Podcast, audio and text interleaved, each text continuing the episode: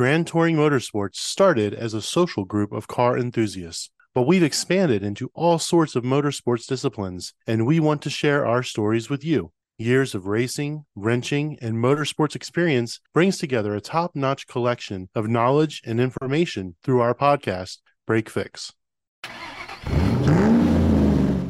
Ladies and gentlemen, welcome back to episode 50 of the Take Two. Wait, wait, wait. That's not right. I'm Brian. I'm on Take Two Podcast, but this isn't Take Two Podcast. This is the Break Fix Podcast. It is episode 50. I'm just hijacking the show today.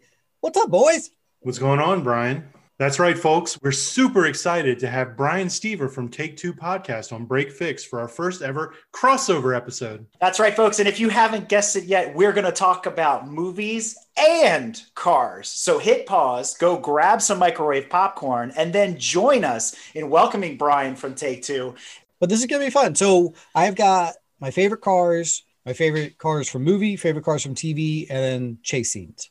So let's kick it off. We talked to a lot of folks. We've done some other episodes in the past. Uh, our listeners will know where we've reviewed some, you know, car specific films. And there has always been a long standing, deep connection between cars and movies. And so I wonder, is it just the nature of the beast? Is it our society here in America being, you know, car fanatics, Hollywood being in California with a huge car culture? Is that the draw or is there something more there, Brian? Oh, it's almost like any type of movie part of it has to be like what kind of car did they have? What kind of car were they driving? What was the action scene? Anything that's with action there's got to be some type of a car chase or some type of cool car some cool character on scene. What was he driving? Any type of topic that way you're going to get around to the car if you don't lead off with the car. And then for some characters the car makes the man some of our superheroes without their car they wouldn't even be a superhero and we wouldn't even have those cool movies so since we're since we went there and I, I so i haven't i haven't figured out I, I think you're more dc than marvel but you got you got to mm. play you got to play neutral it's okay sure. I'm, I'm good with it you know sure which superhero's got the best car? Not Batman. You got to take Batman off the table. Outside of Batman, who's got the best car? Probably Mr. Incredible from The Incredibles Part Two. That car is actually insane. Does that count as a superhero? you said he's probably DC versus Marvel, but isn't that Captain Marvel behind you? It is Captain Marvel. Yeah, that's my daughter's poster. But yeah, Captain Marvel's behind me. I am pretty down the road. I, I still read DC. The only Marvel I read still is Captain America. As far as reading wise, DC, but uh, movie wise, I like them very independent because they're both different style, totally different. Marvel has their style, DC has their style, and I think I enjoy them for both. Eric it's, has a theory about their style. Oh, do you tell it said Marvel does much better on the big screen, where DC, because their characters take so long to develop and go through their arcs and they're much more complex, DC is better in a TV series. Not wrong. Not it's wrong the same all. it's the same argument I make about Star Wars versus Star Trek. Star Wars movies are amazing. Star Wars TV shows, not the Mandalorian, right? Because there haven't been any real Star Wars TV shows and it doesn't make for good TV. Star Trek, awesome television. If you're a Trekkie, terrible movies. Let's face it. Okay, I, you can't. You're never going to argue with me that they're good. they're just they're okay. You know, we're just buttoning up loose ends with those movies. Yeah. So the same is true of DC versus Marvel. I mean, I can rattle off a thousand DC shows that are awesome, and I'll openly admit that Green Lantern is terrible as a movie. It's number one horrible DC movie of all time. I have issues on that too. So actually, since this is a crossover, let's talk about movies. I'm going to talk about Green Lantern for a moment, as if I was Tony on your show. So so okay. Green Lantern, biggest problem with it. Let me start with number one. Ryan Reynolds was the perfect casting for the okay. wrong Green Lantern. He should have been Kyle Rayner, not Hal Jordan. Okay. okay. Would have made way more sense for his personality to tell that story and not yet another boring origin story because Hal Jordan's origin story is not that exciting, right? Until way, way later, until his like third rebirth in the DC universe. Second, mm. Sinestro would have been a way more interesting bad guy than that CGI'd uh, dude that played uh, Merlin in. Um, Merlin? No, not Merlin. Yes, he's one of the Skarsgård clan. I, am but I'm not. No, no, no, no, no, no, no. He he played Merlin in The Kingsman. That guy. He was also in uh, uh, Sherlock Holmes and a bunch of other movies. He always plays a bad guy. I can never remember his name. Stone or something. I think his last name is. But anyway, that would have been way better as mm. a, as a fight scene, as everything to to show that struggle, and then thirdly, Parallax is a giant floating space diarrhea, right? I mean, I'm like, ah, come on. I mean, it was it was terrible. It was the worst DC movie of, of all. But time. the very first thing in public he comes up with is a race car to drive around that party, which is horrible. That's Like a Hot. Wheels track around this party. Like, wait a second, why is our Hot Wheels car No, driving that all was over? that was pretty terrible. That was pretty terrible. But I still I gotta hand it to DC for their shows. I mean, there's some awesome stuff out there when you talk about Gotham and even Arrow in the early days. I won't talk about Legends of Tomorrow because that's right up there with Green Lantern. I'm, I'm having a hard time with that one. Legends, But- from what I understand, you need to just accept that it's going to be a wild ride and not try and make sense of it type show. Green Arrow seasons one through three, I was ready to put it up there like top five favorite show of all time. Hundred percent, yeah. And then after that, it kind of was like, eh, kind of, you know, filtered off. And when he died in the crossover, spoiler, I was like, all right, bye. You're dead. Goodbye. I'm okay with it. Well, that only now. that only took him ten years to get that point. So Yeah. you know, whatever. So going back to superheroes with cool cars, Okay. I gotta I gotta tip my hat to Marvel. Tony Stark has cool cars. Oh, fantastic cars. That had to have become a thing that, that Jon Favreau was putting together. He's like, he's Tony Stark. He's got to have incredible cars the entire way out, So especially got since John Audi, Favreau. Audi sponsorship. Yeah, especially since he was going to be driving them most of the time. He's like, let me at least drive these on and off of set. So you're absolutely right. Cars and movies go hand in hand. Cars and television shows go hand in hand together. And that's what makes it a lot of fun to watch because not only do you wish you could be that character, you wish you could be driving that guy's car. I mean, let's talk about Batman 89, Michael Sure. Keaton. I just showed my kids that movie for the first time a couple weeks ago, and they saw the Batmobile. They flipped out. And I had that moment where I was like, that was me when I saw it for the first time when it debuted, right? And I mean, to your point, there's cars that are just epic in movies, and that's one of them for me for sure. Sure, sure. I didn't know you had kids. I mean, when that movie came out, I think is when you and I met. This podcast is 30 plus years in the making. this is very Kinda true. Yeah. Back then, I think our synopsis of the movie would have had smaller vocabulary words filled with, oh, dude, did you see that was cool? Yeah. Oh my God, it was so cool. Really car. The fire came out of the back of the car. That that was it. Fire that and the shield. The Batmobile, the biggest thing was shield. Just hitting the uh, and the remote. Like he had the original remote starter from back in the day, where That's you just true. hit that That's shield true. and it That's covered it all up. You guys are talking about the, the cars that are featured in the movies. One of my favorite pastimes is looking at cars in the background. Oh my God, that guy's driving a Mark III Jetta. What the hell's going on? Well, that was pretty obvious in the Fast and the Furious. There, No, no, no, no, no. I think in what was it in the ring? She was driving a Jetta as they were going up country or whatever, or maybe it was a Volvo. I don't know. It was it was weird. I have that same sickness that he mentions there, where I have pointed out cars in the background. I will freeze frame, and my wife is like, "Are you serious?" And, and then I'll get up and take a picture, like send it to my sister, like, "Check this out! There's this car in the background." And you know, everybody's just shaking their head. And I'll never forget the first time I did it to her. We're watching Trains, Planes, and Automobiles, right? Classic film. And it's within the opening five minutes. There's that scene as they're kind of going down the main boulevard there, and mm-hmm. I'm like, "Oh my god, that's a first gen Scirocco. And my wife's like, what are you talking about? I'm like, pause. And I'm like, slow back up. And I'm like, look, it's the rear quarter panel of a Scirocco. And she's like, you have a problem. And I'm like, yes, yes, I do. I'm out of my league on this podcast already. I can feel it. already. I just Oh, look at the car. You guys have already picked out ones in the background with their license plates and bumper stickers. That's okay. I'll see if I can hang with you boys. It's all good. Well, you, you're the movie buff here, right? So I mean, this is this is great. But like we said, there's a huge crossover, and you mentioned chase scenes. So let's talk about that. Okay. What are some of your favorite car chase movies? You know, because that always seems to be the thing that gets us as a kid. It- yeah, sure. It- It's just them driving all around town. Of course, having other cars crash into each other because they're weaving in and out of traffic. You always have to have that intersection scene where they're flying towards the intersection. Other cars are crossing. It's completely blind. You don't know what's going to happen, and somehow magically they make it through. Um, I mean, some of the best out there. You know, more recently you had like Baby Driver came out. I know we're not allowed to talk about Baby Driver due to a certain actor that's in it that's not allowed in Hollywood anymore, Kevin Spacey.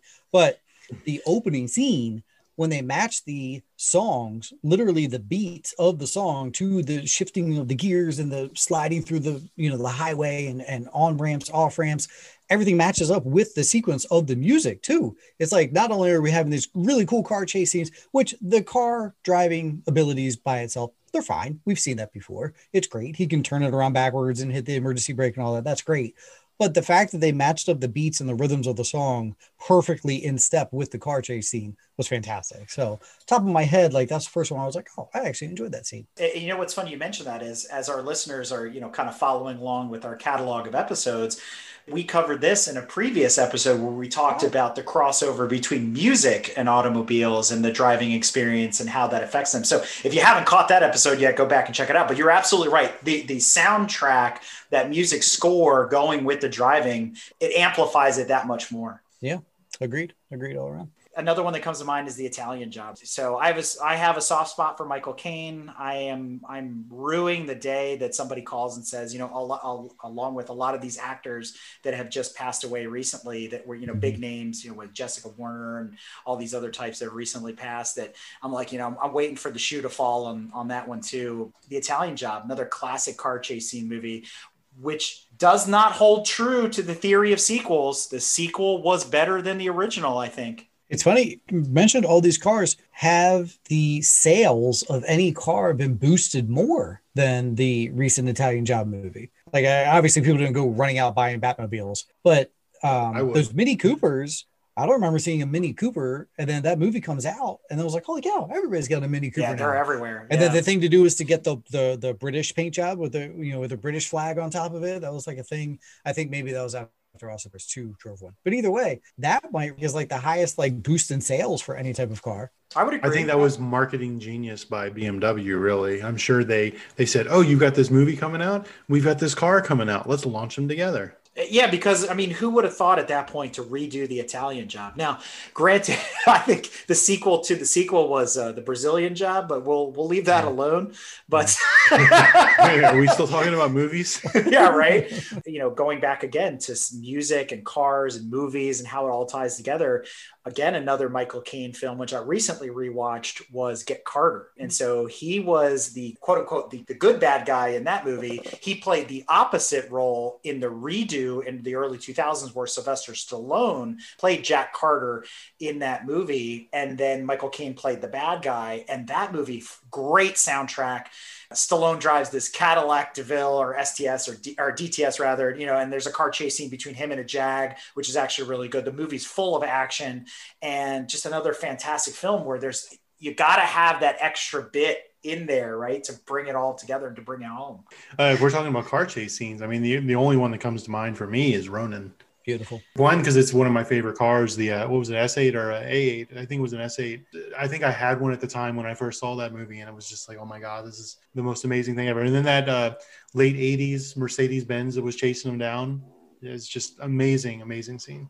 I mean, that was a good film in general. Yes. I think it's I think it took a lot of people by surprise. Well, I, I like the fact that I think historically excellent car chase scenes don't always go hand in hand with great movies. No, I was I was going to agree with you. First one that pops in my head on that one is Duel, one of Steven Spielberg's first ever films, and that was a big car chase. The movie itself is okay, but I was thinking the exact same thing. And with Ronin, uh, sorry, back to your point though, you don't think Robert De Niro car chase scenes like when, when I say, hey, give me give me your Bob De Niro characters that he's given all the time. It's going to be a long time before you're like, oh yeah, he was in that really badass car chase scene, wasn't he? And so that's why I think that's an underrated pick. Absolutely. And I mean, there's some other ones out there too. I mean, you've got movies like Vanishing Point, which are all based around car chase scenes. Now, probably a lot of folks that are listening to this may have only seen the Jason Priestley version of Vanishing Point and not the one from 1971, the original. So it's a kind of a different experience. Although I will say the redo was a was a good homage to the original. But then you have lesser known movies like let's say like the Seven Ups, which came about the same mm. time, and most people again don't probably know anything about that movie, it is listed still as one of the longest car chases in any car movie, period, outside of something like Gone in 60 Seconds, where the entire movie is a car chase scene, you know, things like that. Sure. So there's a lot of neat stuff out there like that. And then obviously you get movies like Bullitt, you know, with hmm. Steve mm. McQueen. I mean, he was also a huge petrol head. A lot of his movies revolved around cars and, and car chases and things like that. So, but then that movie sucked though.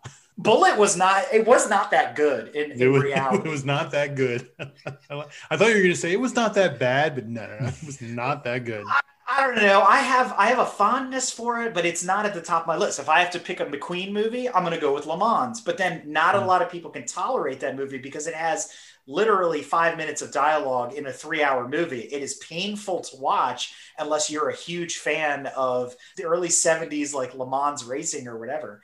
You know, which we'll probably compare and contrast to Rush and some other movies as, as we continue the conversation. Yeah, Gone in sixty is actually one of my favorite. The the the Nick Cage Gone in sixty. To be honest with you, it just if he didn't jump off that eighteen wheeler as a ramp, it to me that like tarnishes everything. Maybe it's because of the CGI. I wish they would like redo it now with like current CGI. Once that Shelby, which is just an absolutely stunning car in my opinion, that that GT five hundred um was it sixty seven, right? I think. Right. Once the thing like lifts off and then it's just kind of like CGI'd over the other cars, it's like, oh god, and then it lands and then it's all beat up. And then you cry once he finally pulls the thing into the garage. It's like, oh, look how much damage you did to that beautiful car. But but that whole movie full of chasing, I, I agree, is a fun movie. Yeah, and I think you know, talking about fun movies, I think that's where you get into a lot of the Burt Reynolds films, right? He did a Mm. lot of his career was centered around him being a car guy. When you look at Cannonball Run, you look at Smokey and the Bandit, a lot of those films, there was him, it was Burt and the car. You know, up until when he passed, what not but a couple of years ago, they were still there were companies out there producing new we'll call them Smokey and the Bandit Trans Ams or Screaming Chickens or whatever, you know, based on the Camaro and and Burt was signing them. You know, these are like legit builds and whatnot. So it's kind of cool. Like that was part of him, you know, also as a person, like you said, the car and the man and, and all that as as we kind of open the conversation up here. So can you think of any other maybe famous Hollywood people that would be really coupled with with cars like that as part of their let's say their resume? Uh, so to answer your question, I mean, the first one that pops in my head is Vin Diesel, right? Vin Diesel with Fast and Furious franchise. They they go part and parcel. Even though The Rock and Statham have almost stolen it away from him, I'm wait. You know, later on this year we get Fast Nine, Fast Nine. Fast, I'm so excited for that. Yeah, it's Fast Nine. Fast right? 15, Fine. I'm It's fast fine. 90. Fine. Yeah, very good. Um, so I'm intrigued to see how you know where the franchise goes back without Statham and Rock. Like bring it back to your original roots, you know. And that for me ranks at that very that inaugural movie, inaugural movie, that first film, that final scene, because I've always been more of an American muscle car guy, and that entire movie not so much until that final scene. When he goes and then he gets the American muscle, and then that thing roars out of that garage coming out, and it's like, yes, here we go. And then so that movie ended so powerfully and then they made 18 more films after that. But either way, Yeah. and Tokyo Drift, which we will talk about. So, Brian, do you have like a favorite movie car, something that really sticks out at you, maybe super iconic or something? You know, we talked about at the beginning, you know, Batman and stuff like that, but is there, you know, we didn't really expand upon that. Is there something else on your list? Uh, a few that I throw. That I mean, we already mentioned Eleanor from Gone in 60 Seconds. The first time I saw that film, I fell madly in love with that car. I mean, just the coloring, the silver, the streaking. I, I was like, oh, I, I'm a big fan. I, I grew up a Corvette guy, and then I saw that, and I was like, oh, okay, I kind of like Mustangs now. That's uh, glorious. The Batmobile 89, obviously brilliant. Uh, you know, your 1981 DeLorean that was used in Back to the Future. I was wondering if you were going to say that. Yeah, who didn't want to own that? But to be honest, I only want the DeLorean if it has a flux capacitor. Just the regular DeLorean by itself. It might be And no Mr. No. Mr. No Mr. Fusion. What's wrong with You you? have to have Mr. Fusion so that way he can give you the fuel to get you there. But I thought the the other thing, you know, chicks dig it. The shaggin' wagon. Get that the, that Dumb and Dumber van. Get it totally Oh. looking like a big shaggy dog, right? Did you sell Petey to the blind kid? So I mean, just think if you drove around town in a dog, it would be pretty wild. For me, I'd have to say the uh, the pussy wagon from Kill Bill. oh my god.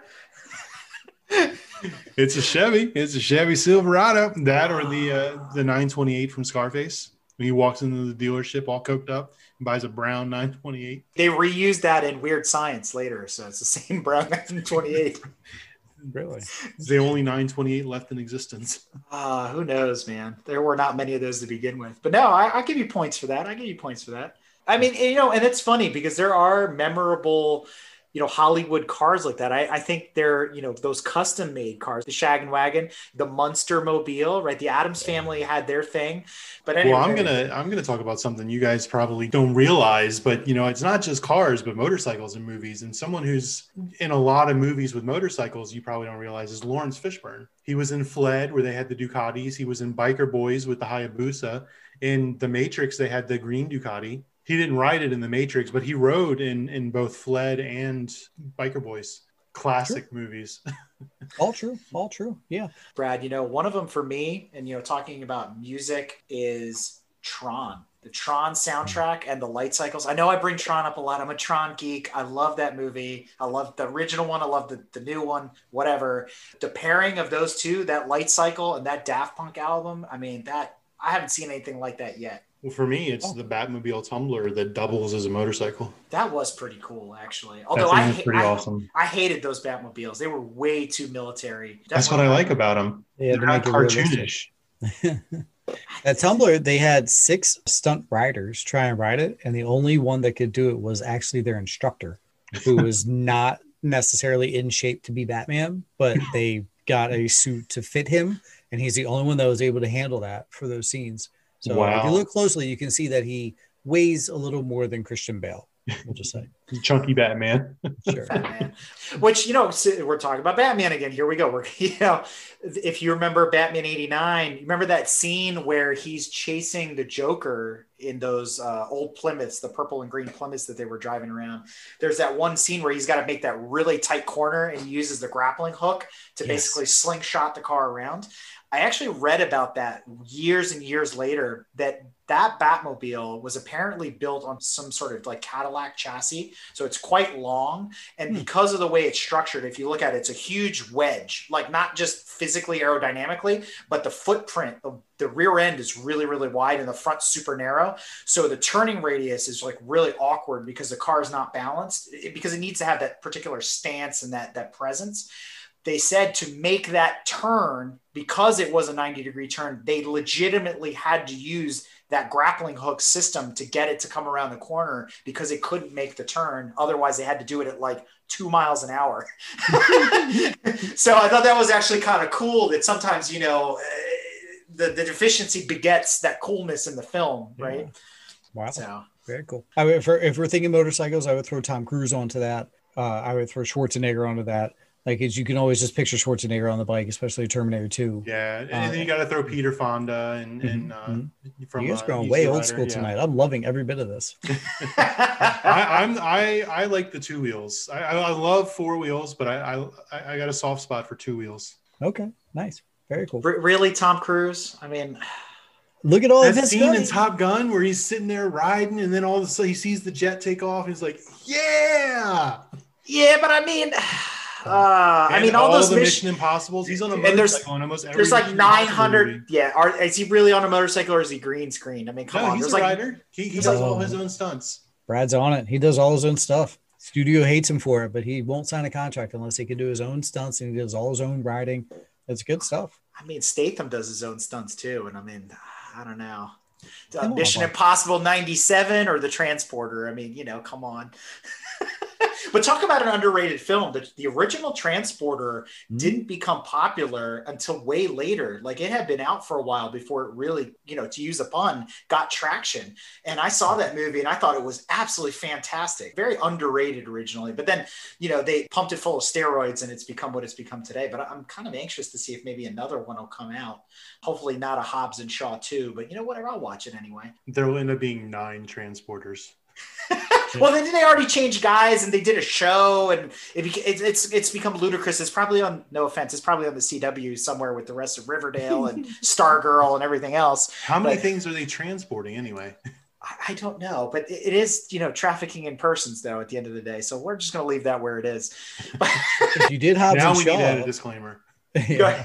if you did Hobbs and Shaw, you could just connect all of them and, and attach them to a helicopter. They'll just fly like a tank and three trucks and put that all together like they did. So it, it becomes uh, what was that cartoon show when we were kids? Mask, M A S K, right? Where they had the car and the helicopter and the bike. Remember that? Like right, le- letter kno- lesser known. But uh, that, we're in the Wayback Machine now, aren't we? We should wind that thing up. in the before times. you know, movies, you know you got to get from point A to point B, right? So having the flashy car is important. We mentioned it kind of in the in the pregame for the episode. You know, one of the things that inspired this episode was actually listening to your show and thinking back over all of the John Hughes movies mm. and hmm. how he was really like a closet sports car fan. And if you pay attention to 16 Candles and Weird Science and Ferris Bueller, mm. you've got Ferraris, you've got Porsches, you've got the Fiero, which I know Brad hates. We talked about that on many episodes. There's some sort of sports car, but it's not the prominent figure, but it's always there. And there's always a, an obligatory shot. Like even in Weird Science, it's like, why are we looking at the front of the house other than to look at the Ferrari and the Porsche parked out front, or even the mall scene in Weird Science where they're kind of showing off and he's trying to drive the clutch, you know, all that kind of thing. True. So I found that kind of interesting because it wasn't really forward like it was in Ferris Bueller, where the car was kind of the crux of the situation, where it was like, oh my God, my dad's going to kill me. You know, we got to reverse the miles and, you know, all those famous one liners from that Spider? movie. That was a Ferrari 250 California. Ooh, okay. Gotcha. Yeah. Yeah, in, in that one, the car is a character in its own. You're right. But for all almost every single one of his films, you're right. There is a car of some nature that they throw in there.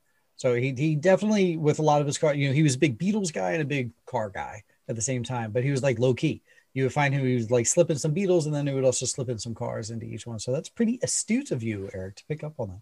Thank you, thank you, thank you. Mm-hmm. It, it, also helps that I watch those movies like 10 times a year, you know. but at any rate, stuck in the past.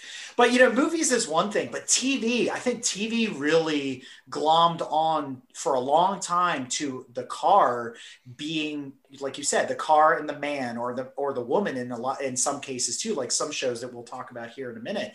But I think TV made cars a keystone of the episode uh, or rather of the show because what else were you going to do with not have some sort of action scene? Like you said a car chase or moving from point a to point b you'd end up with like general hospital. It's like a, a bottle episode. Every episode you'd be in the same place without some sort of movement.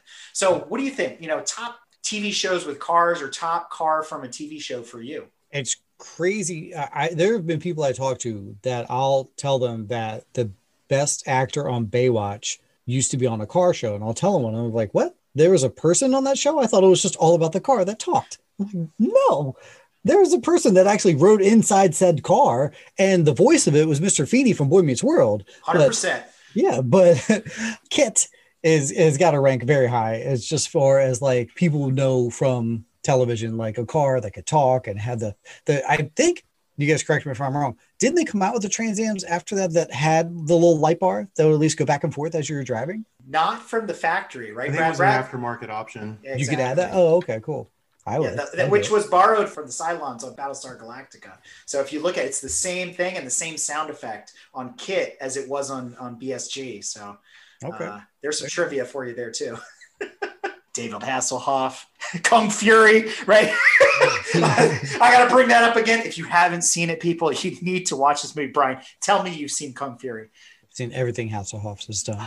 Wait, all right, let's talk, let, let's, let, let's talk about Kung Fury. Come on. No, it's a horribly great movie. It's like it's just one of those that it's so bad you love it. Every bit of it. Ah, you need to turn off your head, grab your popcorn, as you just said, unless you're on keto like I am, so I can't eat popcorn.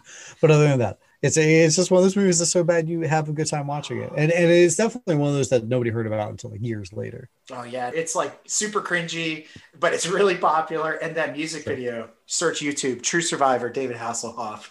That is legit. That also goes back to our whole the most iconic car in any music video is a Lamborghini Countach, hands down. I mean, you can't mm-hmm. beat that car with a stick. It's it's impossible.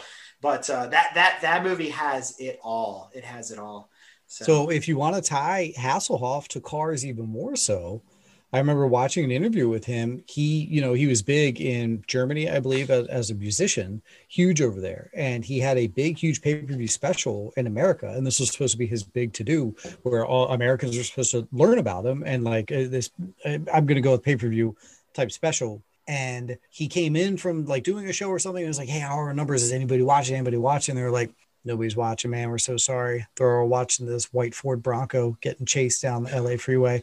It was the same night that OJ was being ah. chased. And so then nobody watched Hasselhoff because everybody was watching the Ford Bronco. And that kind of like killed his career in America for the most part as a musician. So Not as a know- legend. I don't know if you know, he came back a couple of years ago and he did hmm. a quote unquote kind of reality show with KITT. I don't know if you saw this. It was on Really? History on Discovery Channel. And basically, he's going around and he's like visiting other people, doing all this stuff. Him and KITT are on this adventure, and it's all about, you know, different types of motorsport, like planes, trains, you know, racing, all this kind of thing. And at one point, he's on track with a couple other celebrities out at Willow Springs, where Ford versus Ferrari, those opening scenes where they're running the Cobra for the first time and all that that you saw in the movie. So he's there and he's ra- he's racing quote unquote KITT on the track against these other cars, and it's kind of hilarious. It's kind of goofy. It's very tongue in cheek, but worth watching. I, the name of it slips me right now, but I know it's in the History Vault. Uh, if you have access to that or have access to Discovery Plus, you can go pull it up. and It's on there, so pretty cool to check out. Another streaming app that I will have to add. Discovery Plus. Got it. I'll throw KITT out as my first one. Brad, yours? I'm just going to do this just for kicks, but I remember the episode in Who's the Boss where Sam gets her license and starts to drive, and Tony buys her this giant yellow Oldsmobile school bus, whatever the hell it is, with the corner markers all With the, the spare down the spare tires bolted like on. everything so that, like you could see it. I think it had a siren. I think it had like the the Dixie horn. I mean, it was freaking outlandish and absurd, and it was hilarious. That's great. I remember that. That's, that's one of my most memorable Who's the Boss episodes too. That's the only thing I remember about that show. That and I had a crush on Alyssa Milano because who Oh, didn't? It's true. yeah. She had to have been. I mean, we were all the same age. Our first ever crush was Samantha Micelli. Mhm. That is And then she true. quickly got replaced by Kelly Kapowski. But that's a whole nother episode. We'll have to do a different day. Ah, Saved by the Bell. Mhm. I don't know. I was Surprised- more I was more of a, an Elizabeth Berkley fan, you know, the curly hair and all. But you know, we'll, we'll, we'll save that. Yeah, yeah, yeah. Jesse Okay. Spano for the win. I was always a turtle girl. We should have gone to school together. We would have been great. We never would have stepped on each other's toes. We did go to school together. Wait, and we, and we did go to school together. Uh, that's you're right, exactly. So I, I, Six I'm, the- degrees of Eric. I'm. I'm one of the points in the triangle here, folks. Brad, I'm disappointed you didn't go with chips though. I thought you were going to totally come out with chips. No, no, no, not this time. That's Okay. for the next. That's for the follow up. Aha, uh-huh, gotcha. He's gonna do the Erik Estrada here, though. He's got to get it gelled and combed over. That's that's the sequel. I mean, there's so many though, from especially even before when we were kids. I mean, I was just, I was even thinking about it before the show. Even today, I was presented with something I had never seen before. I, I took a step back and I had to go watch this epic show from 1971 that I don't think anybody's heard of. It's called The Persuaders and it stars Sir Roger Moore and Tony Curtis in this film. It's kind of a quirky, backwards espionage film. Like, you know, Mhm. Roger Moore was already in the middle of being James Bond and all this kind of stuff. But I'm like, Tony Curtis, does this really work? And I actually happened to see it on Instagram. And what caught my attention was the opening with a Ferrari Dino and an Aston Martin DB8, I think it was, or something like that. And I'm like, I got to see what this is all about. And then I found myself one, two, three episodes later, still watching, you know, mixture of, of British humor and and James Bondness and espionage and whatnot. And I'm like, this is from the 70s. Like, how did I never hear about this type of deal? So it was the cars that captivated me that brought me into that show. And so, you know, there's other things like that, you know, and we'll probably unpack that more as we go along. Beautiful. Looking forward to it. You've got the Dukes of Hazzard, you've got Hart to Hart, you know, Falcon Crest, the Persuaders, the Saint, right? Going back to the black and white days. There's so many shows that revolved around cars and iconic cars and cars that are probably now would have been forgotten had it not been for TV kind of glorifying and exemplifying what they are. You can't hear the, the title Breaking Bad without thinking about the Pontiac Aztek. Oh, God. It was not a Uh, car movie or a car TV show at all, but it's an iconic character in itself, as uh, Brian said earlier, in that TV show. Heisenberg. Oh, that's terrible. The Aztek is a horrendous car. I was actually thinking like Green Hornet, both the show and the movie, because if I think I, if I recall, you know, Green Hornet and Kato from back in the '60s, that was the same Lincoln that they used on Entourage. Oh, was it Lincoln really? Continental. Yeah, with the you know the double the suicide doors and the whole nine yards. So another kind of epic car there. I I actually didn't mind the Green Hornet redo movie. I don't know about you. Is it Seth Rogen? Yes, it was. I And did uh, not see that one. thought that was pretty good. I thought it was fun. Well, I mean, see, that was before now the way we pick apart like superhero films now. You know, if he, I bet if they could redo it to like give it that more budget that they have now, he'd probably do it even stronger. I didn't mind it either. like you're saying. But now I- it's such alright. a now it's such a genre. I think for me and Brad knows where it's gonna go. It's a The tie. What, the Wraith, yeah, yeah, yeah. it's it's really a tie, and I brought this up on another episode, but uh, my heart goes to Tom Selleck and Magnum PI. I mean, God, that that Ferrari is still gorgeous to this day, and I I know everybody that's listening. That's the everyman Ferrari. That's like the you know the Porsche 944 from 16 Candles for the movie buffs out there. That's like the everyman's Porsche, right? The everyman's Ferrari is the 308. It was kind of bo- bottom of the barrel economy super sports car. but it's still something to behold and it brings back those memories. And I, I tell you what, the true story. I was in Honolulu for work and I had gone to dinner with some folks and I'm sitting out like over this overlook and kind of look, you know, beach to one side, city to the other side. And I happened to get the poor seating choice of being the side towards the city.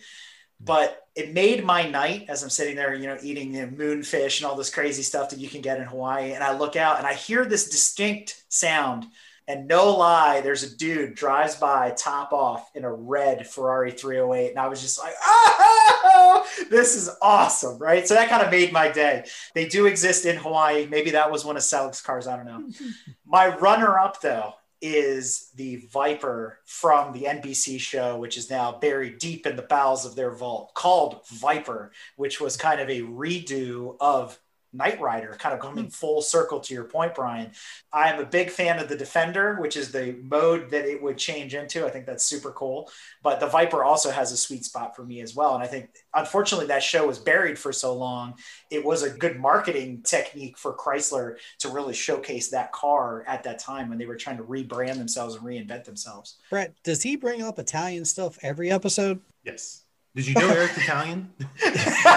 Just making sure. Well, he said the word Ferrari like 11 times so far today. So I just wanted Are you keeping count? uh, there's another It's one. like the people Count who count the F word in Scarface. So is it, wait, is this Eric's new F word? This could be his F word. It- it's Ferrari. Ferrari. but you know, Eric brings up the Dodge Viper from the, the show of the Viper. But when Pontiac re released the GTO, when they brought it back out, there was a, a short mini series surrounding that car as well. And actually, somebody from Maryland was the star of that. Chris Carmack went to high school with one of our buddies, Andrew, in uh, Oh, Olney, cool. Maryland. Cool. Hi, Chris. Hi, Andrea. There goes the star. You the know, more you by- know. Exactly.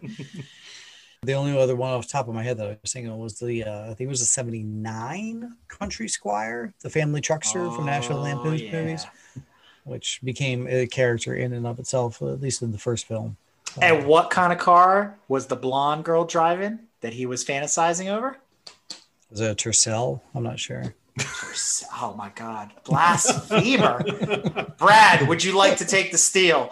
What is this one? What movie? National Lampoon's National Lampoon's? Vacations. Yeah. The Winnebago?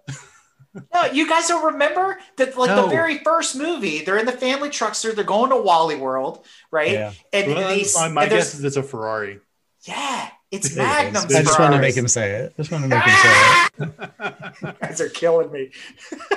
Again, iconic car shows up in tons of movies and shows. But uh, yeah, I mean, lots of lots of iconic cars in television, and you know, I think some of those shows probably wouldn't have survived without it. I mean, what would Magnum be without the car and the car chase scenes, or Dukes of Hazzard for that matter? Sure. You know, Could you um, imagine Magnum PI taking the bus everywhere? All right, I'll, I'll be there soon. I'm just I'm just waiting for the 5:30.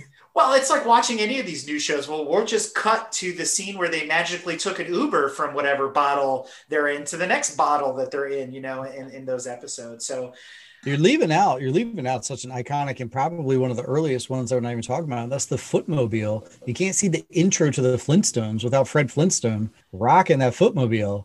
You know, I wasn't thinking about cartoons, but you're right. Look at Wacky Races. I mean, there's been a lot of Hanna Barbera stuff Yeah, that the Mystery cars. Machine with Scooby Doo. Exactly. That Just was as all. much as the show. Sure. That's true. It was a VW bus too. Did you know that? No. They had really? It's either that or a Dodge A100, but people are still arguing about that, and we'll let them continue to argue about it. But You can't okay. bring up the mystery machine without bringing up the A-Team van. There you go. Dude, Yep. the A-Team band is legit. I want one of those. My It's least sexy Ferrari, pick though. No. My least sexy pick though is the uh 03 Escalade And it's only because I'm a big cigar guy at the same time. And anytime I'm able to smoke in the car, which I don't have an Escalade, I just think of Tony Soprano rocking in the very beginning, where he's just Oh, like yeah. driving through New Jersey Turnpike. He's got that cigar and. I'm like, yes, I want to be allowed to smoke in my car. I'm not, but I think you'd be a next level cigar smoker if you can rock the Escalade like Tony Soprano.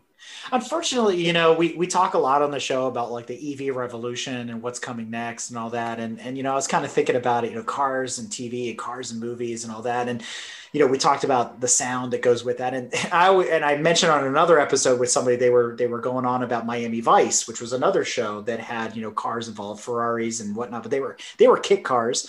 And back then, a lot of times they would use the sound from like a Porsche from a 911 because that had a very distinct sound and actually made for pretty good recording. But it kind of dawned on me with these EVs coming out, you know, if we were to create, you know, 2021, the new, you know, Magnum PI or the new Knight Rider, but it was, you know, driving in a Tesla or a Prius or a Nissan mm-hmm. Leaf, like, what, what do you got? You got, you got a silent film. Like there's, there's, I guess you still use the Porsche soundtrack. I mean, I, I don't know. Like what, what is, what does that look like? Or do we just, like I mentioned before, do we just skip it all together and just go to cutscenes and not worry about how people got from one point to another? It makes for a very boring movie. And I think they would all sound like either the Jetsons or the way the cars sounded in Demolition Man. That or just hoverboards from like Back to the Future too. Yes, yes. kind of that hovering. I, I think a futuristic car at this point, like it's got to be wide so that people can sit six feet apart, right? Like this is a big spread out thing. Does it have a face mask over the grill too? Uh, yeah, exactly over the car, and then maybe just like a dispenser that pops out a face mask for you as you sit down. Like you're hopping out of your car, unlock, and then the face mask just drops down. Thank you. So it makes me wonder though. it- So you bring that up. Is that like the show uh, Upload on Amazon? Have you seen that? That's a fantastic show. It's a very underrated show. Yeah. It is, and I'm waiting for it to come back. And unfortunately, it probably won't. But you remember the bubble cars that they drove in? Yeah, so that yeah. when you when you said that, it conjured up that imagery. You know, is that Sure. what the future looks like, or is it like Black Mirror? Which No. I don't know how you feel about that show. Oh, I love it. they're watching us right now. I mean, they're listening to everything we say. There's going to be a bubble car out. us. We're going to let them watch us. Yeah. There's gonna be a bubble car outside your house when you leave today. Like, It's already here. How did they know that it's there? Black Mirror. Exactly, exactly. So you know, I think though, much to the, what we're we're kind of beating around the bush. The point here is that TV has changed a lot. I think cars still have a relevance in movies, uh, especially some of these bigger budget films that we'll talk about here in a minute and get your feedback on that. But I think TV has changed a lot. Right, we're seeing just just a shift. I mean, I do find myself spending less and less time watching, you know, sitcoms anymore because Sure. You know, I get tired of the bottle episodes. I'm looking for something a little grittier. I found myself watching shows like The Sinner. I don't know if you've watched that. That's on uh, Netflix right now. That's Bill Pullman. Uh, Jessica Biel is in the first uh, season. Awesome show. He drives a uh, Chevy Impala, by the way. So if Tanya's listening, I, we know how you feel about that car. It, it's really not that exciting, but but that's not the point. But you know, there's there's shows like that, uh, Money Heist, you know, things like that. I really need to be engaged in the story. Like the older I've gotten, I can't just deal with the fluff anymore. But I have seen a shift though, where a lot of the stories that I guess we missed as kids that were in the news are mm-hmm. now becoming mockumentaries. And I did a review on this on our website, and I know I shared it with you guys on Take Two Universe, where you know must see mockumentaries like the Shelby American story or the Fangio story, which was you know a little bit of a little bit borderline straight up documentary. But then you have things like Framing John DeLorean with Alec Baldwin, right? Talking about not DeLorean the car, which is iconic as we know, and was the Mhm. car of the future for a long time there, but the man, John Z. DeLorean, right? And his whole story. And I don't know if you were able to, to catch up on that after we posted about it, but I wanted to get your thoughts. Yeah, I, I watched it. I was glad you posted because I hadn't come across our radar whatsoever. And I actually made my co-host Tony, he, he watched as well. It, was- it, like you just said, it was more on the guy, which any story that is more character driven is better than just your plot, in my opinion. But no, it was a good doc, and and the other docs that you've been throwing up there, the mockumentaries that you mentioned, that it is becoming a thing. Maybe it's just because of our age or where we grow up, like we didn't come across those stories. I think, as you were saying, and now we're like, oh wow, I kind of do remember, you know, when that happened. And now you know you find out so much more stuff. And now that you're an adult, you can pick up on things. But the more car docs we can get would be better. Does that lead us into this shift that we've seen in movies now where we're getting these biopics and you know we're starting to see like even on netflix you're seeing drive to survive like the whole backstory of formula one and all these shows where it's a little bit more documentary-esque with some fun things thrown in there. But some of the big big films right? Racing in the rain Rush, directed and produced by Ron Howard, all that, you know, Ford versus Ferrari, where it's taking these true stories and maybe exaggerating them a, a little bit, but not necessarily to the point of Fast and the Furious, but mm-hmm. keeping older audiences like ourselves more engaged. So I want to get your feedback on those films because those are in the last five years. They're big budget films. Yeah, I mean, Hollywood's definitely done that path right now where we are rewarding documentary style films or you know biopics. You know, you've seen with Bohemian Rhapsody, you saw it with Rocket Man. You know, you've seen musically. Think there's a Tina Turner thing that's coming out. Aretha Franklin is coming out. We're totally expecting award season to own those, and it's a tough draw because you're like, all right, this is more like a biopic type stuff, but they're still giving us good performances. So that is then bleeding over. Like Ford v Ferrari, people were like, oh, all right, I like the actors involved. I guess I'll go see it. It's a car movie, whatever. And then regular people that aren't big into cars as you and your listeners are watching like man that was freaking awesome movie. That was great. Then it gets nommed for best picture and people are like i'm totally down with that. I really enjoyed my time with that movie. I don't know if it should win but i'm totally down with that nomination. And i haven't heard anyone that's seen that movie and just been like oh it's disgusting. Now you guys being car guys you might have picked it apart and, and saw things i mean he shifted 14 times in like a yes, quarter mile and you know he's doing 200 mile an hour and then he pushes the pedal like another six feet and you're like come on. But he always had he always had an extra gear I just don't get it. Like, you know, we're at 200 we're going to downshift and suddenly do 250. I'm like, come on. But you know, you're you you have to suspend disbelief. Like in sure. any film, you're there to be entertained. Unlike the Fast and the Furious, where you go in knowing you're like, oh man, it's gonna be it's gonna be pretty epic, and you mm. just have to check all of it at the door. Ford versus Ferrari. I mean, there's some cool backstory there, some things that got left on the cutting room floor, but some of those scenes, like where it's supposed to be Henry Ford II is in the car and he's like, Oh my God, if my granddaddy could see me now. And he's like crying. I mean, you know, that really didn't happen in real life, but you're like, that just it was such a great scene and, and just so epic to the story and, and, all of that. You know, I'm I'm choosing to believe that that actually happened. I, I am too. I am too. now, I will say the scenes with Iacocca, which I thought was cool because that was the first time I had seen Lee Iacocca represented in any movie until this point, and I, I want them to expand on that because if you don't know his backstory or has read his memoirs or his autobiography or whatever, truly gifted, genius businessman. You know, saved Chrysler from the brink twice over, and you know he had a vision for the future especially for the auto world and all the things he went through at ford under you know henry ford ii all that amazing story there. I hope somebody makes a movie if you're listening out there. Definitely got to have a movie lee iacocca i can't say it enough. Uh, much like michael keaton needs to do batman beyond just gonna put it out there one more time for the universe all right? But but uh, no argument. kidding, keep talking. No all, argument. all kidding all kidding aside that scene for those of you that don't speak my native tongue, that scene between Iacocca and Enzo Ferrari in Italian. I mean, I was already giggling before the subtitles hit the screen because it, you know, the translation came a little slower than expected, and uh, I thought it was absolutely fantastic. I was like, we just need to take that thread and just pull it a little bit more. Like, let's do an Enzo movie. Let's do a, you know, let's do an Iacocca movie. Let's do some other things there. And I know that there's, we talked about it on the drive-through. There's a Ayrton Senna television series coming out on Netflix sometimes either this year or next year. And we're kind of scratching our heads on that one because, much like Titanic, we know the ending. So, uh, and a lot of us lived through that, right? That was the 90s. And, and so it'll be interesting to see where that goes too. But uh, to your point, Brian, I like the fact that more of these biopics are coming out or biopics depending on you know how you want to pronounce it for me i think the one that kicked it off and i've mentioned it before and i don't know if you've seen this movie is uh, love the beast with eric bana i have not Okay, so if you haven't seen this movie, or Brad, do you, do you want to talk about it? Uh, I mean, it's all about his love affair and obsession with this Ford Falcon that he has.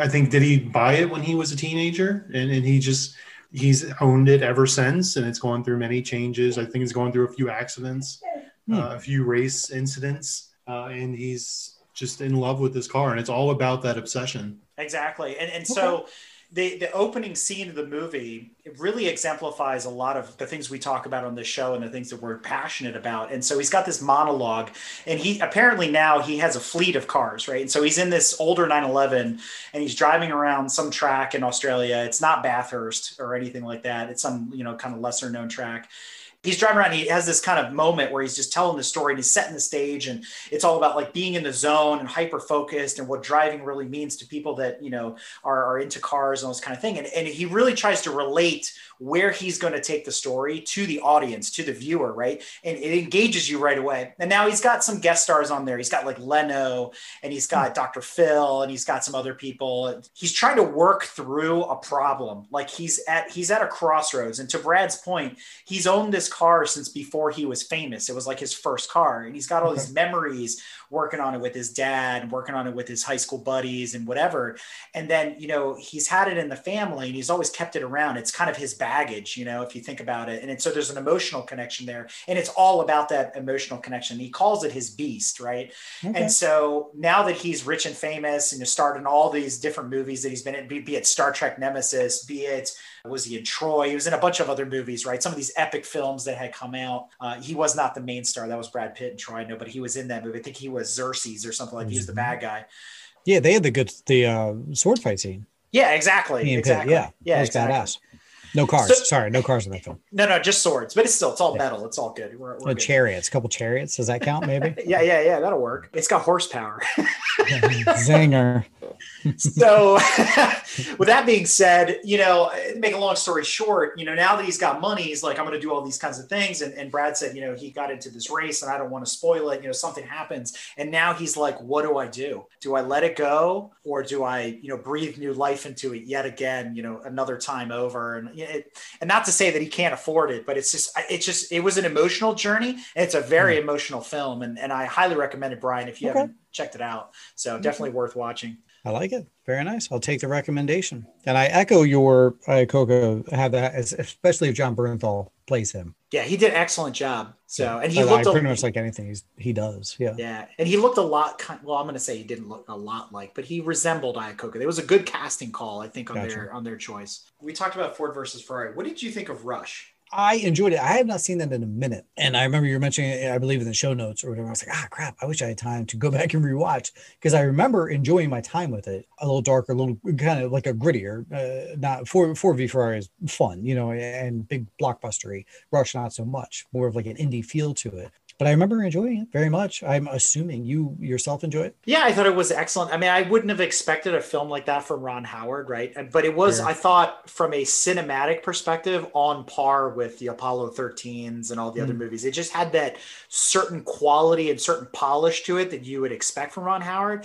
But going into it, I felt like Rush was a big hush. Like we didn't really mm-hmm. know it was coming until it came out, and you're like, "Wait, you did a more movie about Formula One?" Like hold yeah. on a second right? And then when i i went in with kind of like mixed emotions and mixed expectations. Like it's a ron howard film it's going to be awesome but it's a ron howard film is it going to be like nine hours and super boring too? But i think it had a great balance between the two where it was like he really told the story he really made a point. To your point it was darker it was grittier it was the behind the scenes of all the things that were happening in formula one in the 60s and early 70s and i, I think it was it was absolutely fantastic Good call. Good call all around. I know, and Brad can talk to this as a pet owner at some point, but what did you think of Racing in the Rain? I'm trying to think of the pet. Now, I'm probably not remembering the film properly then. Not what I expected. Uh, I did not read the book, so I did not know what to expect. And yeah, very sad.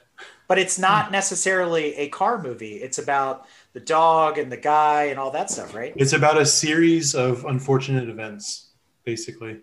Okay.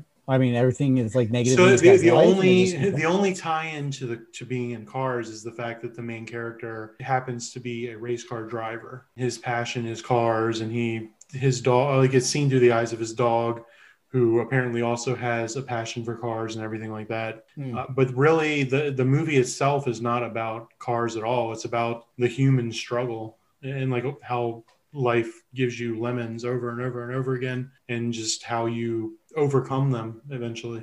Wait, is this Milo the Ventimiglia, Kevin Costner? Yes. Okay, I still haven't seen it, but now I at least know. I'm, I'm remembering the trailers at the very least. Yeah, Okay. Costner, Costner is the voice of the dog. Ah, okay, I was thinking. All right, so I have my moves. I was thinking about racing against the sun. Totally different movie where they do the solar power sun. So uh, against the rain, I have not seen, but are there cars involved? Like, do we get some races at some point? Yeah, there's some there's some clips in here and there. It was one of those ones I avoided because I heard it was like what was that other movie with Owen Wilson and the dog? What was that one called? Uh, Marley and me. Yeah, so it's got Thanks. one I of wasn't planning those. on crying today. Thanks, Eric.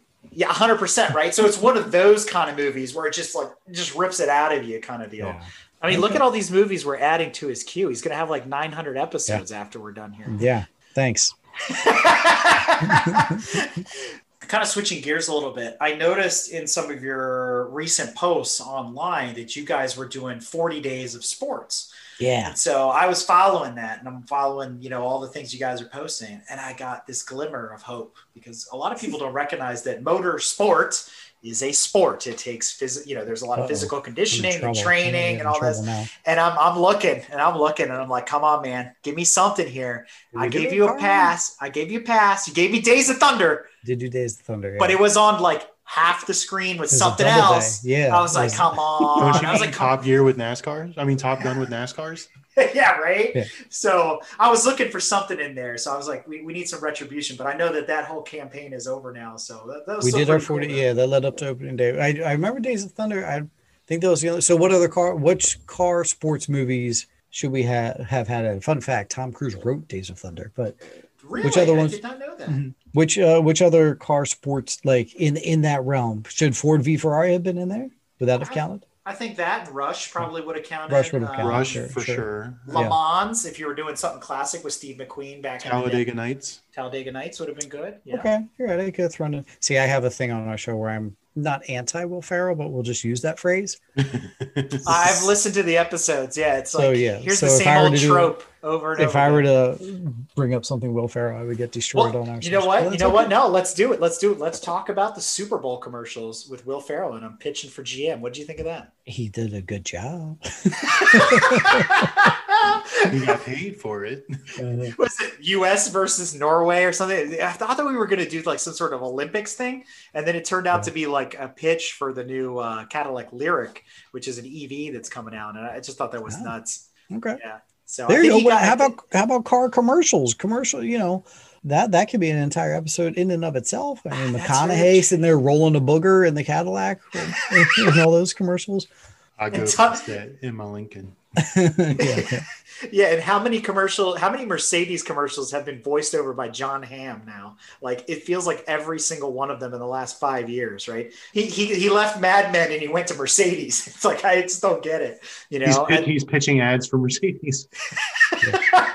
Oh, speaking of Mad Men, uh, my one of my favorite scenes in television is when the British guy, I can't remember his name and and his, his character name, he tries to commit suicide, and he has a, a, loner Jag because they're pitching ad, advertisements for Jaguar, and he can't get it to start, so he can't kill himself. His last name was Pryce. I don't remember his yes, first yes, name. yes. but It's not Vincent Price, but we'll go with Vincent Price. Sterling Draper, something Pryce, right? Was the whole conglomerate there. Yeah, yeah. that's right. Um, but yeah, I mean, to your point, yeah, he had that that E-type Jag that was that was fantastic. that And could not start. what a what a shocker there. British car that won't run. If you want to know more about that, folks, just listen to our British Owners Club episode. You'll learn all about all about Jags that run. You know, to your point, I mean, even um, the guy that played uh, Sterling did a bunch of voiceovers for Lincoln and stuff. So it's kind of funny when you've been so entrenched in a show, and then these Hollywood actors are doing, like you said, McConaughey, Jon Yeah. Hamm, and so on, doing John these Slattery. Yeah, John Slattery, exactly. Doing these voiceovers for these commercials. There's maybe two, three veins of car commercials, right? There's like the ones that are just the dealer ones are like, eh, whatever. And then there's the ones that are for the Fast and Furious and all the Hollywood blockbuster movies showing some sort of car chase scene to kind of suck you in. And then I think there's just those oddball ones like the John Cena Mountain Dew Super Bowl commercial, where I hate to tell you folks, the star of that commercial is not John Cena it is the watermelon colored Geo Metro convertible. All right. That is the winner. An underappreciated, complete and utter shitbox but that car now will live in infamy thanks to that commercial. And we talk about the, the Geo Metro quite often. We're still nice. trying to find one. So if anybody's got one in fuchsia, we are still looking. So let us know. But uh, I have to say, my favorite car commercial goes back to the early 2000s with the Pontiac Trans Am, uh, and it's it's black, it's foggy, you can't really see anything, uh, and then there's this like unsuspecting econo box. And all of a sudden, there's a Trans Am that pulls up behind him at either a stop sign or a stop sign or a light, and then the Trans Am revs its engine like it's hungry, and then the Econobox disappears because the Trans Am swallows it. They don't make commercials like that anymore. And I think to your point, Brad, right up there with that was for me one of the ones. There's two actually. One was in the aired in the U.S. by the same you know the same company for these two commercials. So one was aired in the U.S. and it was the Audi 5000 driving up a ski jump in the snow, oh. and that was fantastic. And that was legit. That wasn't CGI. This was done in the 80s, you know. And then there was another one that they aired in Germany. It was either the 5000 or the car that came right after the 100, 200. And they're driving up a mountain road in the snow with no tires on the wheels to prove how good the all-wheel drive was in those cars. And to you know there's like almost no talking in the commercial and you're just like what am i watching?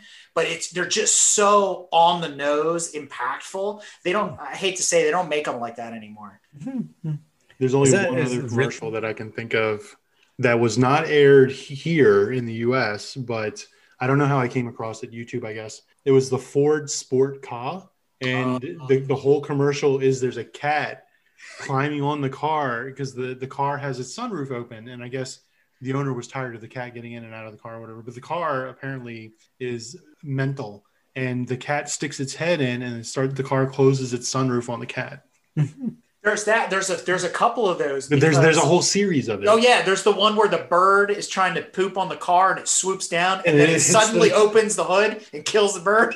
like they all ended like animal cruelty, I guess. They they were definitely amusing, probably not very low looked upon nowadays. They're not very PC.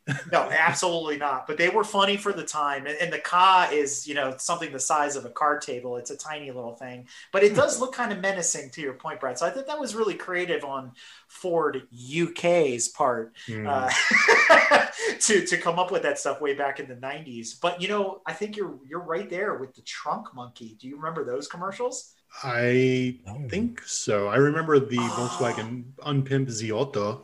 oh, those were terrible too. there's good, like I said, Brian. There's good car commercials and there's some terrible ones. There's another one where I watched it and it's about the um, the late 80s VW GTI. It always happened to be Volkswagen commercials.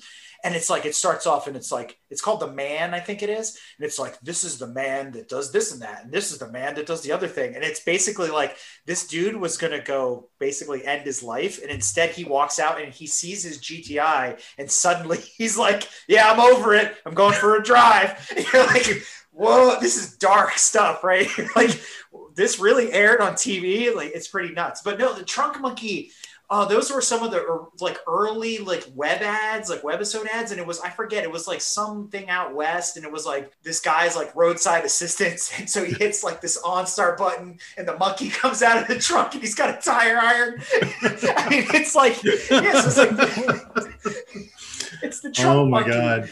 Listeners, you know what I'm talking okay. about. Go search it. It's on. I, am I'm envisioning it now, and it is. It's on eBaum's World somewhere, right up there with Homestar Runner and all the rest of this boomer shit that we've been talking about.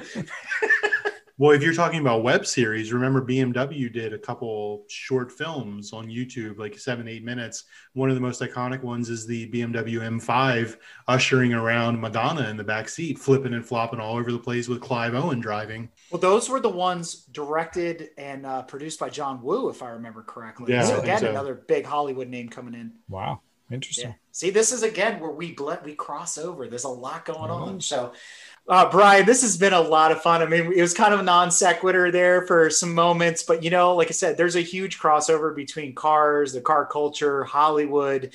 As our listeners know, we've done a couple episodes now where we've talked about a bunch of different movies. We've had some other guests on the show that are from Hollywood. So Ooh. if you haven't caught that episode yet, you know, go back and check that out. But uh, you know, it's really kind of cool to you know line things up, see where they go, and you know, we're really looking forward to what comes out next. Like I said, you know, with Fast Nine and some of these other movies, see what the future, uh, what Hollywood will bring us.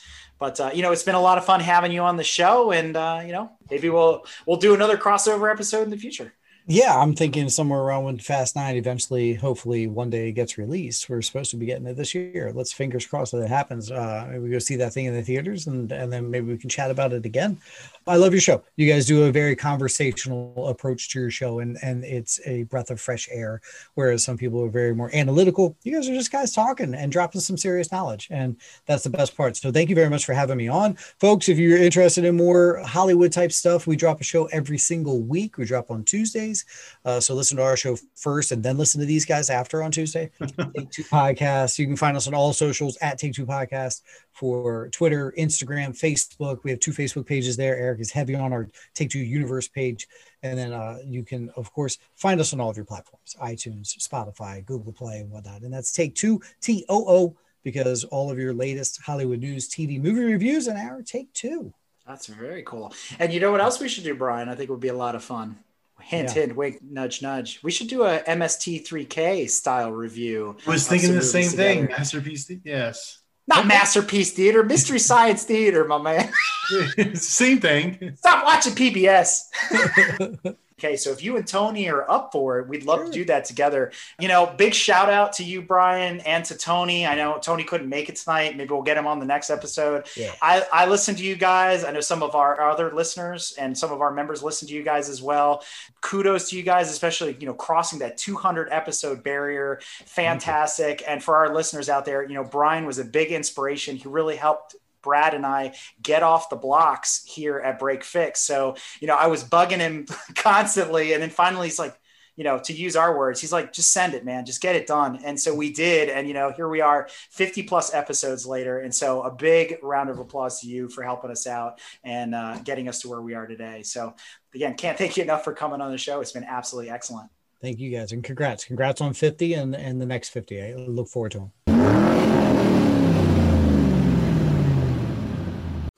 That's right, listeners. If you enjoyed this episode, be sure to check out our Patreon for a follow on Pit Stop Minisode.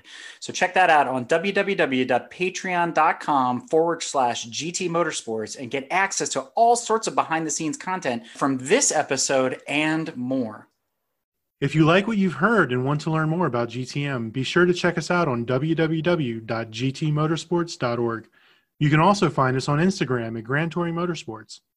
Also, if you want to get involved or have suggestions for future shows, you can call or text us at 202 630 1770 or send us an email at crewchief at gtmotorsports.org.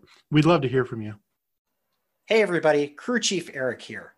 We really hope you enjoyed this episode of Break Fix, and we wanted to remind you that GTM remains a no annual fees organization. And our goal is to continue to bring you quality episodes like this one at no charge. As a loyal listener, please consider subscribing to our Patreon for bonus and behind the scenes content, extra goodies, and GTM swag.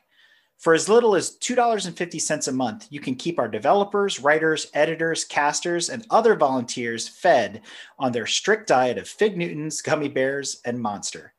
Consider signing up for Patreon today at www.patreon.com forward slash GT Motorsports. And remember, without fans, supporters, and members like you, none of this would be possible.